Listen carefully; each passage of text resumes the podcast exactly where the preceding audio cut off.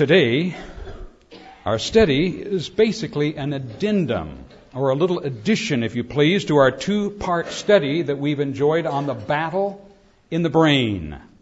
You may recall that we ended our second study, or our last study, talking about the servants of God, or his special chosen ones, or the 144,000.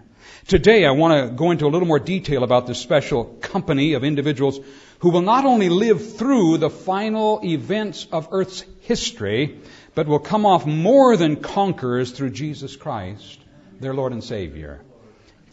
In a recent midweek service, Brother Jim, our head elder, shared some thoughts that I'd like to use as sort of a framework, if you please, for today's presentation. His comments had to do with cycles of history. And I think you'll find this rather interesting in light of what we've talked about in our last two presentations. Actually, Jim broke down the battle in the brain that we've been doing into three major sections of people groups. The first group covered the period of the fall to the flood. This period was around 2,000 years of time. In the garden, you may recall Adam and Eve lived in a perfect environment as our world began, and because everything they saw and heard and touched and tasted and smelled stimulated only good thoughts, their emotional control center, or the amygdala we've talked about, produced only good feelings. By the time we come to Noah's day, the good thoughts and the good feelings had been completely reversed or replaced with bad thoughts and bad feelings. In other words, by that time, Satan actually claimed the old world as his. But Noah, you'll remember, found grace in the eyes of the Lord. Now, the second people group that he mentioned to us at our midweek service covered the history from the flood up to the cross. Again, this was a period of around 2,000 years taking us from Noah to the days of Jesus and his disciples. Now the point that we need to keep in mind is that even after Jesus started over again, by the time he was born in Bethlehem, the new world, if you please, was also being claimed by Satan. Listen to this commentary from the book Desire of Ages, pages 36 through 37. It talks about the world at the time Jesus was born. It says, and I quote, satanic agencies were incorporated with men. The bodies of human beings made for the dwelling place of God had become the habitation of demons. The senses, those five senses we've talked about before, the nerves, the passions or emotions, the organs of men were worked by supernatural agencies in the indulgence of the vilest lust. Sin had become a science, and vice was consecrated as a part of religion. Rebellion had struck its root deep into the heart, and the hostility of man was most violent against heaven. At the very crisis when Satan seemed about to triumph and was exalting that he had succeeded in debasing the image of God in humanity, Jesus came. I like that. I love that little statement. Jesus came with the message of divine grace or the life giving power of God. He came to restore in man the image of his Maker. He came to expel the demons that had controlled the will or man's power of choice and decision. In other words, Satan had once again taken possession of the thoughts and the feelings of mankind. But Jesus came to set the captives free to lift mankind from the dust, to reshape the marred character after the pattern of his divine character, and to make it beautiful with his own glory. End quote. That's a profound thought. And thus, a third people group, if you please, was started. This time, it was the early church led by the disciples of Jesus himself. And for nearly 2,000 years again, the battle between Christ and Satan this time is over the people of God. What's most interesting about this growing battle is that we're living in the last part of the third cycle of Earth's history. In other words, we represent the time just before the flood, or just before Jesus' first coming, or to be more exact, we represent the generation just before his second coming.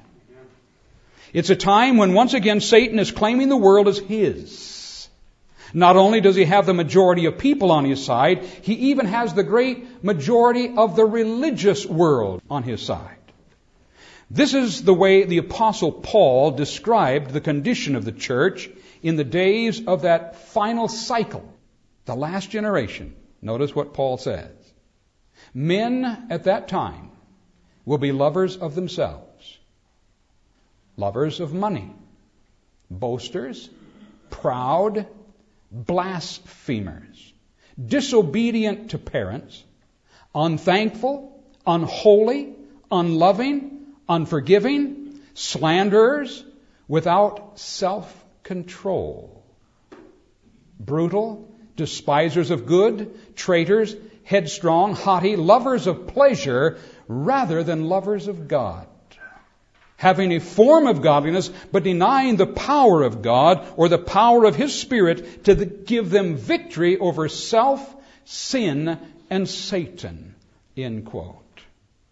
Today, there's very little biblical unity among the organized religions of the world, and even less, may I suggest, among the more liberated and independent movements that are expressing their freedoms around the world today. God's Word, the Bible, is no longer relevant, nor is it considered to be the unquestionable guide and final authority on anything.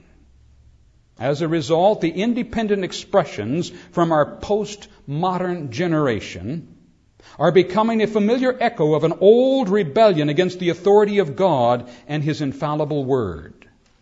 Mysticism, New Age, humanism, pop psychology, human philosophy, science falsely so called, and now postmodernism have taken the place of a thus saith the Lord. As the final people group of the world, we are nearing the point where our thoughts and feelings today are focused almost continually on self, sin, and Satan.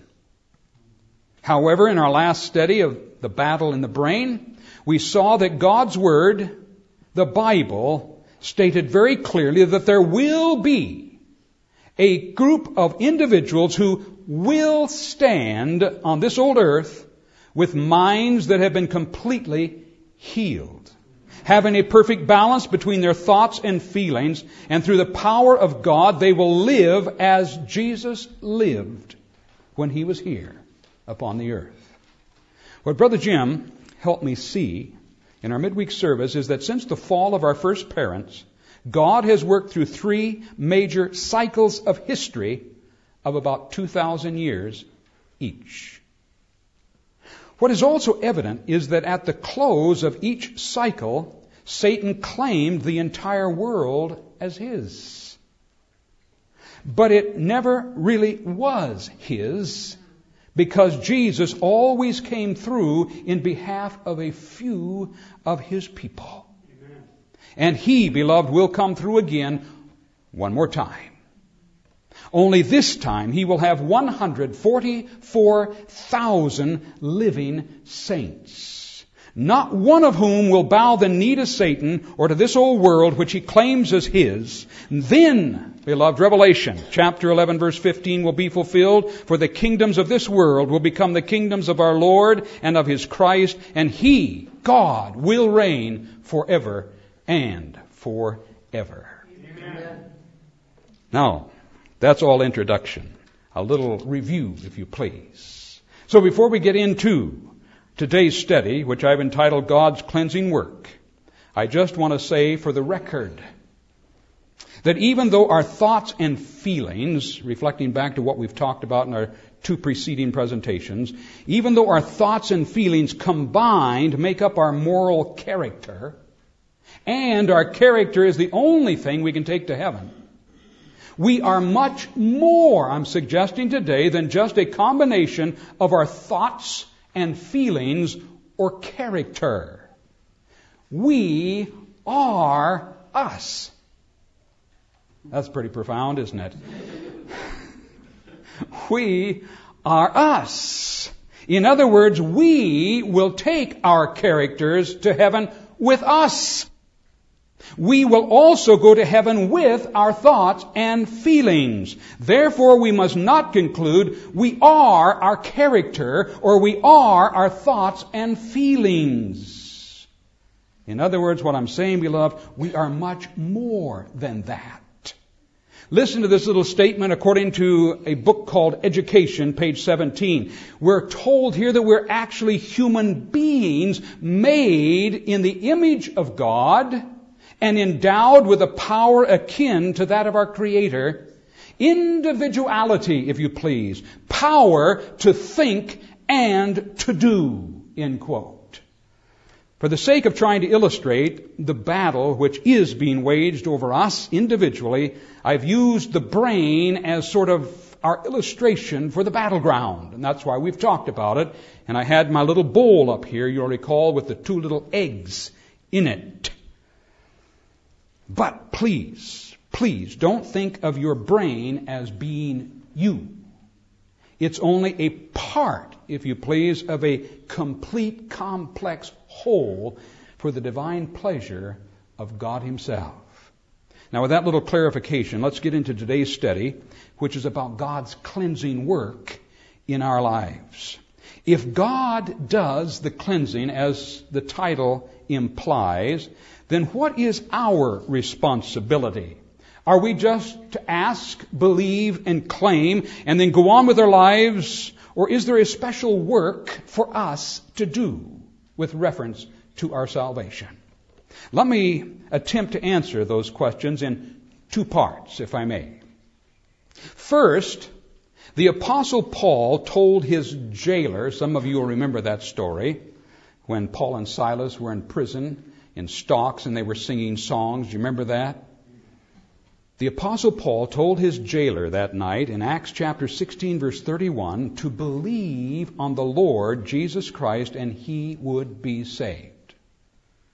By simply choosing to believe on the Lord Jesus Christ as his personal Savior, the jailer was given the gift of salvation and declared to be clean before the Lord.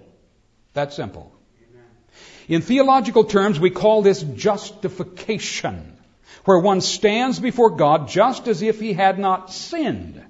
In short, justification is God's covering. Just a neat little thought to keep in mind. God's justification is his covering. Now, even though the story of the jailer sounds rather simple, let's go over it again and see what he actually had to do in order to be justified. Okay? Before the jailer could believe on Jesus as his personal Savior, he had to recognize he needed a Savior. In other words, he needed to accept the fact that he was a sinner and was totally lost without God. Next, he needed to confess his sins before God and repent of his sins, acknowledging that without God he could never, never be saved. And in the Bible, verse 32, we find that Paul and Silas spoke the word of the Lord to him and to all who were in his house.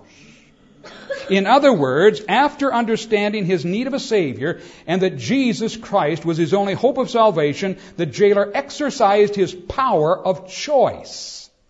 Not only did he accept Jesus as his personal Savior from sin, but he also chose to exercise his faith in Jesus by being baptized in his name according to verse 33.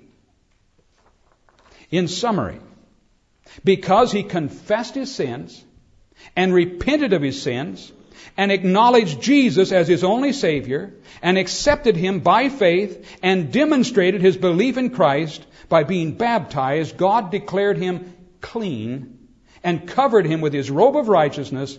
Thus he was justified by God's covering.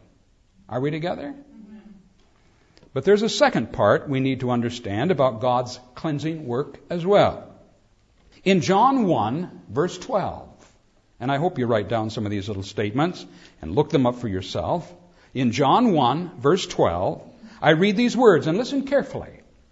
But as many as received him, to them gave he power to become the sons of God, even to them that believe on his name. End quote. The jailer we just talked about was a believer in Jesus Christ. He was even baptized in his name, but John says there is more for the believer than just being declared clean or being justified by God's covering. Notice what he says. In receiving Jesus and believing on him, one is given the power to become a son or daughter of God. Now follow me. Just because you've been declared clean and have been declared righteous or have been justified doesn't mean your character is suddenly reflecting the image of God as a mature son or daughter of God. That's why, may I suggest, God gives those who believe in Him or those who receive Him the power of His Spirit so they can become a new creation or a true son and daughter of God. Does that make sense? It is only through this abiding presence of God's Spirit that victory can actually become a reality in our life. Our old habits, our old inherited and cultivated tendencies to evil can only be overcome as we experience this new life in Christ on a day to day basis. Jesus said in Mark 4, verse 28, The earth brings forth its fruit, first the blade, then the ear, then the full corn in the ear. In other words, when you and I were born, we were born with a rebel heart. We had a natural bent toward sinning, a tendency toward evil, if you please. And unless somewhere along the line we're born again by exercising our God-given power of choice, we will grow from blade to ear to full corn as an adult rebel. That's just the way we will go. Unless we're born again. But if we choose this new birth, or choose to start over with Jesus, then He will give us the power of His Spirit, which will create in us a new heart, thus giving us a new life and a new direction, so that as a new blade, we will begin to grow in grace and in a knowledge of our Lord and Savior Jesus Christ. And over time, we will mature into an ear, and then into full corn, and eventually, when the fruit is brought forth, according to Mark 4:29, immediately Jesus will put in the sickle because what? The harvest has come. What I'm saying, beloved, is that this process of spiritual growth has a theological term in Scripture. We call it sanctification which according to 1 Thessalonians chapter 4 verse 3 is the will of God for all those who have been born again. The ultimate tragedy, maybe you can think of one worse than this, is for a baby to be born and show no signs of life. In order to live, one has to grow. In Hebrews 2, verse 11, the author says, For both he who sanctifies, that's God, and those who are being sanctified, I hope and pray that's us, are all of one. In other words, God and us are one in the process. For which reason he's not ashamed to call us brethren.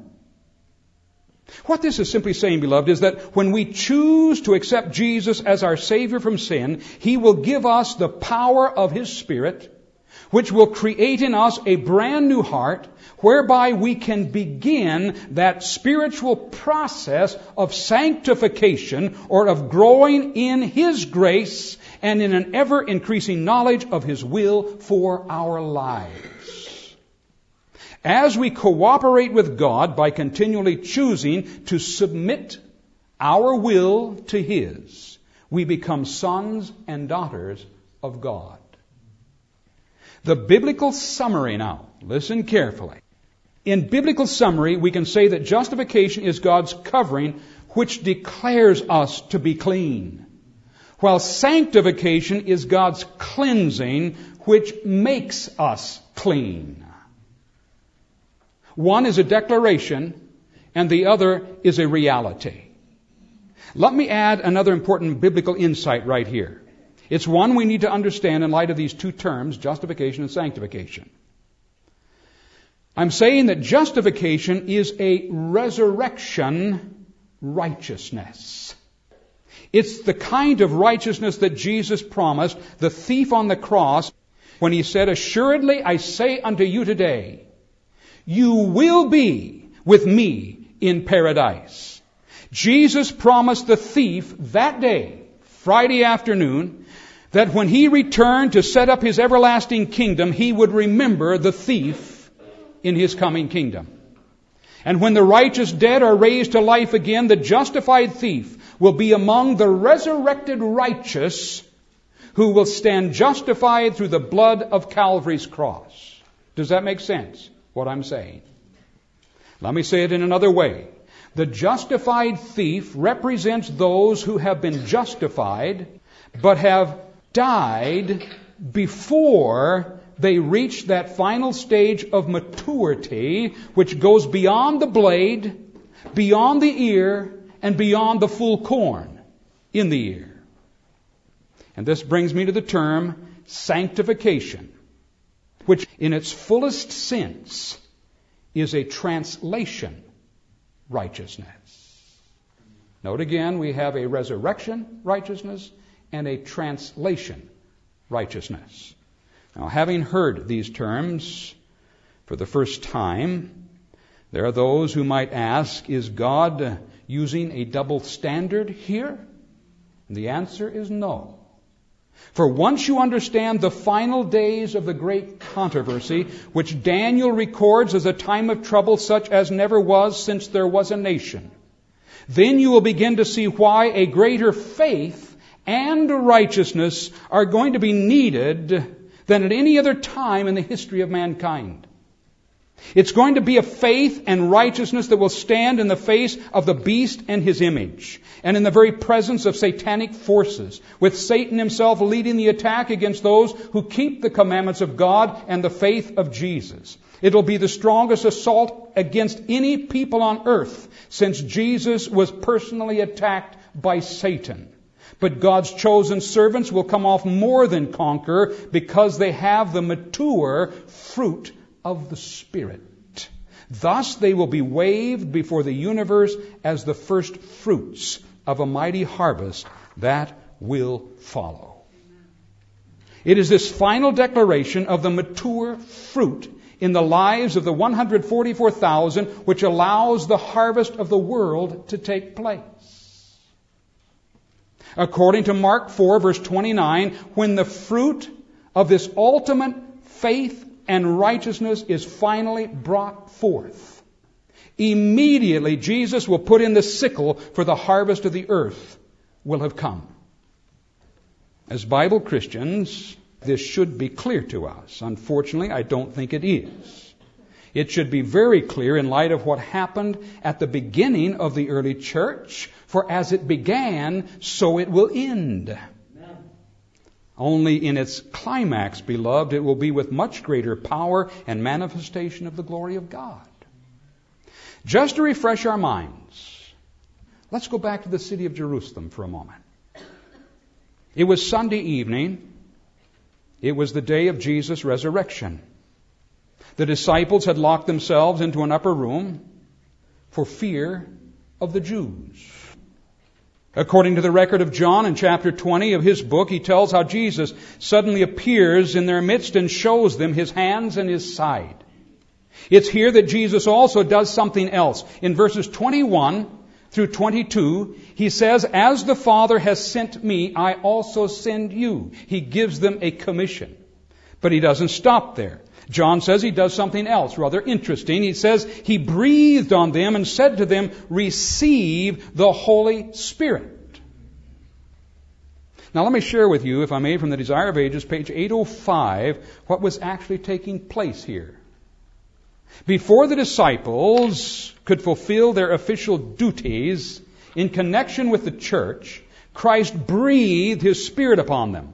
He was committing to them a most sacred trust, and he desired to impress them with the fact that without the Holy Spirit, this work could not be accomplished. Reading on, it says the Holy Spirit is the breath of spiritual life in the soul. The impartation of the Spirit is the impartation of the life of Christ. It imbues the receiver with the attributes of Christ. End quote. Now, in order to stand as God's representatives before the church, the disciples needed to possess the inward working of God's Spirit. Thus, they were chosen to demonstrate before the church that was just beginning to grow, as well as the world around them, the fruit of God's Spirit. Now, this quarter, as you know, we've been studying about what it means to have the fruit of the Spirit. This is what Jesus breathed on his disciples. Now, we've discovered it simply means to have the Spirit of Jesus in our life. It means to be imbued with His attributes, or infused, if you please, or completely saturated with, such as a cloth that's absorbing the color of a dye. In short, it means to manifest the Christ life in one's own life. Is that clear? This transforming power of the Spirit, which brings love and joy and peace and long suffering and gentleness or kindness, goodness, faithfulness, meekness or humility and self control into our life is a precious gift. And yet, in order for this gift to be seen in its fullness or in its completeness, and mature form, it has to grow up in Christ. Would you agree with that? That's why Jesus gave us the illustration of first the blade, then the ear, then the full corn in the ear. But when the fruit is brought forth, or is fully mature, or completely ripe, immediately he putteth in the sickle because the harvest is come.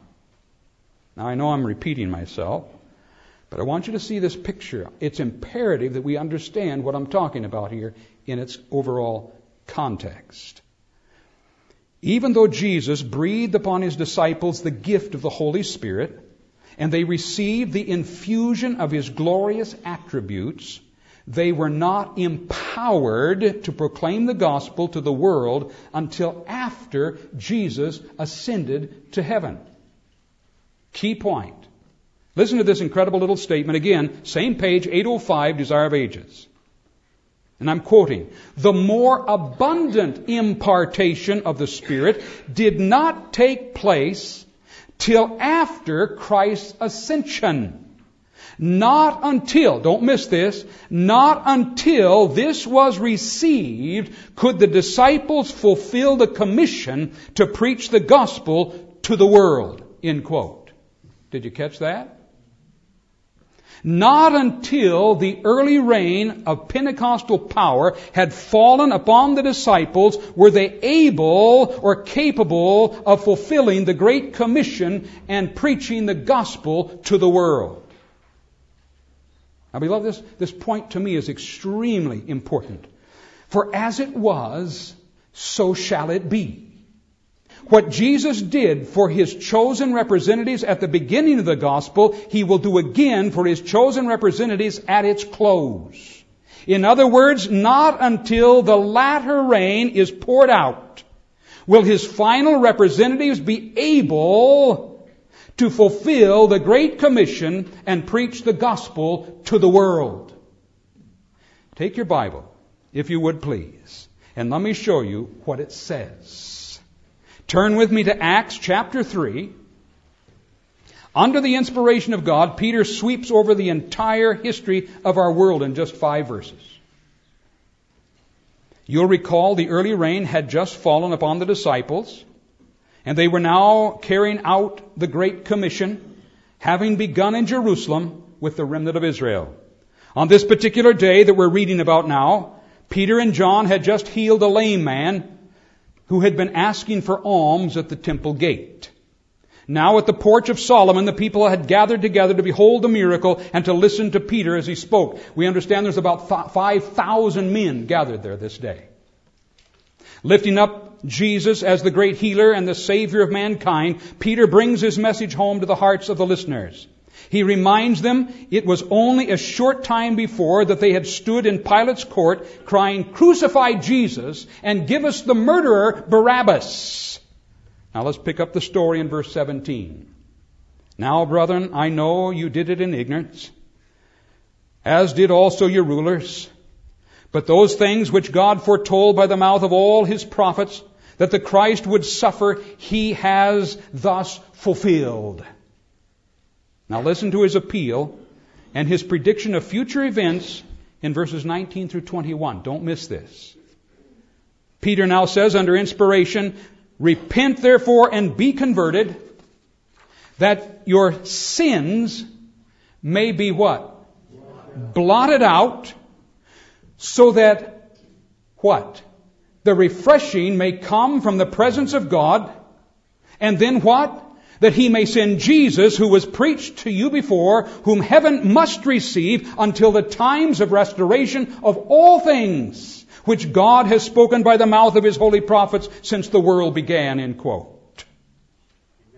Even though Peter and John had already received the infilling of the Holy Spirit, and had already received early rain power to preach the gospel to the world, they looked forward to a time when the confessed sins of mankind would be blotted out so that Jesus could return following the restoration of all things. Are you with me? Now, before I go over these verses one last time, let me give you a little history about the Advent movement. Shortly after the 1888 disappointment, when the Adventists thought Jesus was going to come, Hiram Edson one of those who believed in the Advent, came to understand the biblical teaching of Leviticus 16, verses 30 through 34. He saw these verses in light of what Jesus, his great high priest, was actually doing in heaven as he was reading the verse. Listen to this quote, and I'm taking this from a manuscript by the late Dr. C. Mervyn Maxwell, and it's entitled Ready for His Appearing. This is what he says. Little history here. According to the Bible, when the high priest entered the most holy place on the of the earthly sanctuary on the typical day of atonement in September or October of each year, his great purpose was not to officiate at a judgment. It was rather to make an atonement for the sanctuary and to make an atonement for you to cleanse you, that ye may be clean from all your sins before the Lord. It was a day of atonement on which all sin was removed so that man and God could be at one in a very special sense. End quote. I find that fascinating.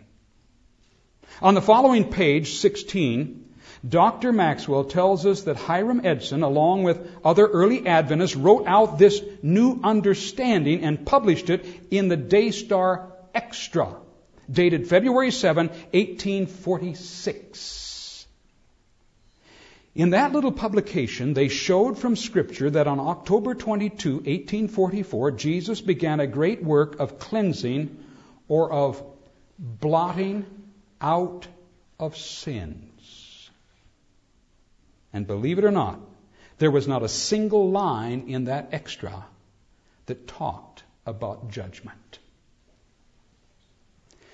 In fact, the idea of judgment in the sanctuary did not even come about until a number of years later, when they learned that the Day of Atonement was also a day of judgment, which was to begin at the very house of God. And according to Leviticus 23, they also discovered that those who did not enter into this great typical day of atonement would be cut off from among the people, indicating an act of judgment. But here's my point. In Acts 3 verse 19, Peter looked forward to a time when a blotting out would begin.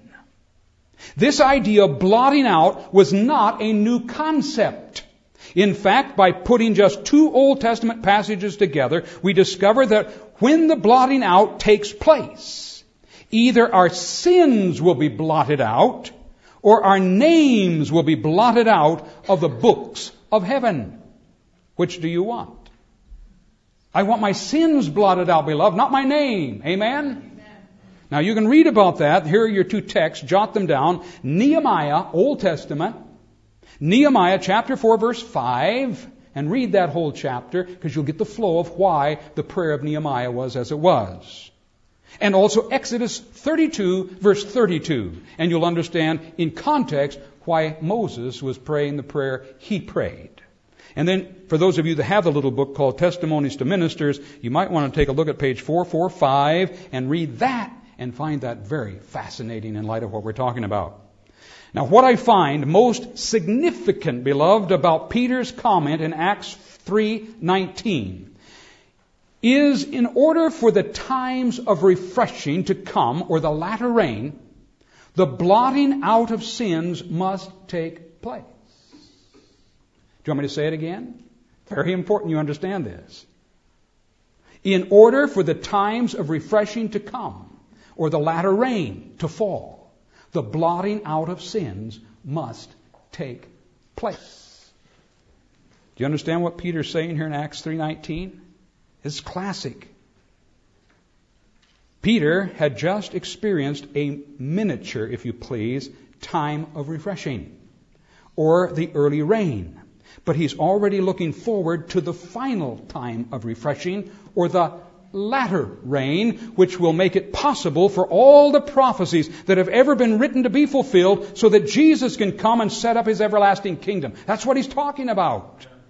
Now take your Bible again if you would and look at Acts 3:19 one more time. Let's lay it out step by step so we'll see this incredible prophecy of Peter. Number 1. Repent, which means confess your sins. Number 2. Be converted that means be born again. Number three, that your sins may be blotted out. That means in the great antitypical day of atonement. Number four, so that the times of refreshing may come. That means so the latter rain may come from the presence of the Lord. Number five, and that he may send Jesus. That means the second coming of Jesus in the clouds of glory. Number six, only then will all things have been restored. That means everything spoken by the prophet since the world began. Now let me read it again. Only this time from the 1888 edition of the Great Controversy. I'm reading from pages 611 and 612. Listen carefully. The great work of the gospel is not to close with less manifestation of the power of God than marked its opening. The prophecies which were fulfilled in the outpouring of the former rain at the opening of the gospel are again to be fulfilled in the latter rain at its close. Here are the times of refreshing to which the apostle Peter looked forward when he said, Repent ye therefore and be converted that your sins may be blotted out in the investigative judgment when the times of refreshing shall come from the presence of the Lord and he shall send Jesus. End quote. Amen. I have a question. In summary, what happens when Jesus finally has his chosen ones or his servants whose sins have gone beforehand to judgment and have been blotted out. What happens then?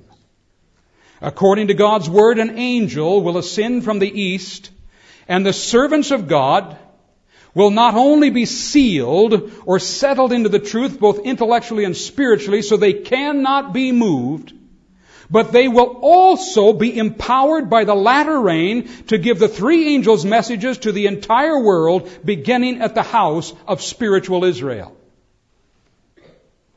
Let's read the next two paragraphs and see how it all wraps up after the refreshing or the latter rain falls upon that special group of God's people. I'm quoting.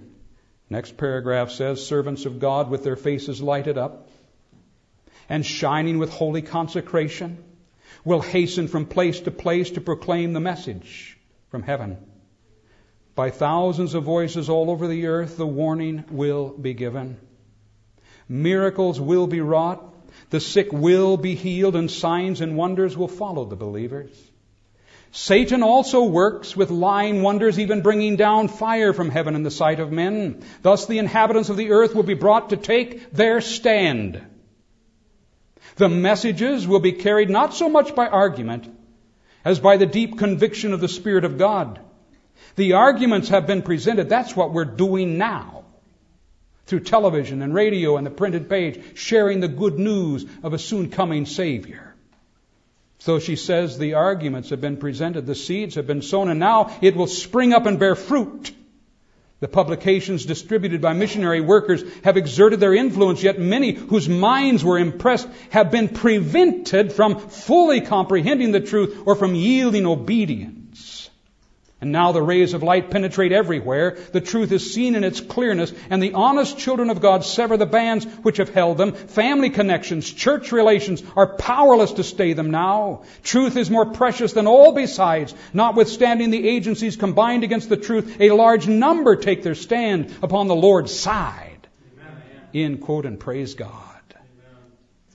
As we face the close of this last cycle, if you please, of Earth's history, may the words of Peter speak to you and me today.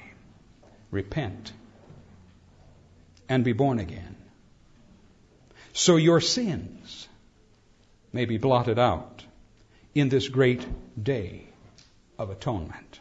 So the refreshing power of the latter rain might fall so the three angels' messages might be carried for the last time to the ends of the earth, and so Jesus might come and claim us as his own. Father, today, as our heads are bowed, our eyes are closed, I'm wondering if there's someone here along with Pastor today that would just like to say, God, keep me faithful. If you want Jesus to stand with you in that day, are you willing to stand with him now? If you are, raise your hand with me. Would you do that? Thank you, God. You see our hands. And I pray that you will accept our hands of faith, of our belief and trust in you to see us through. In Jesus' name, amen.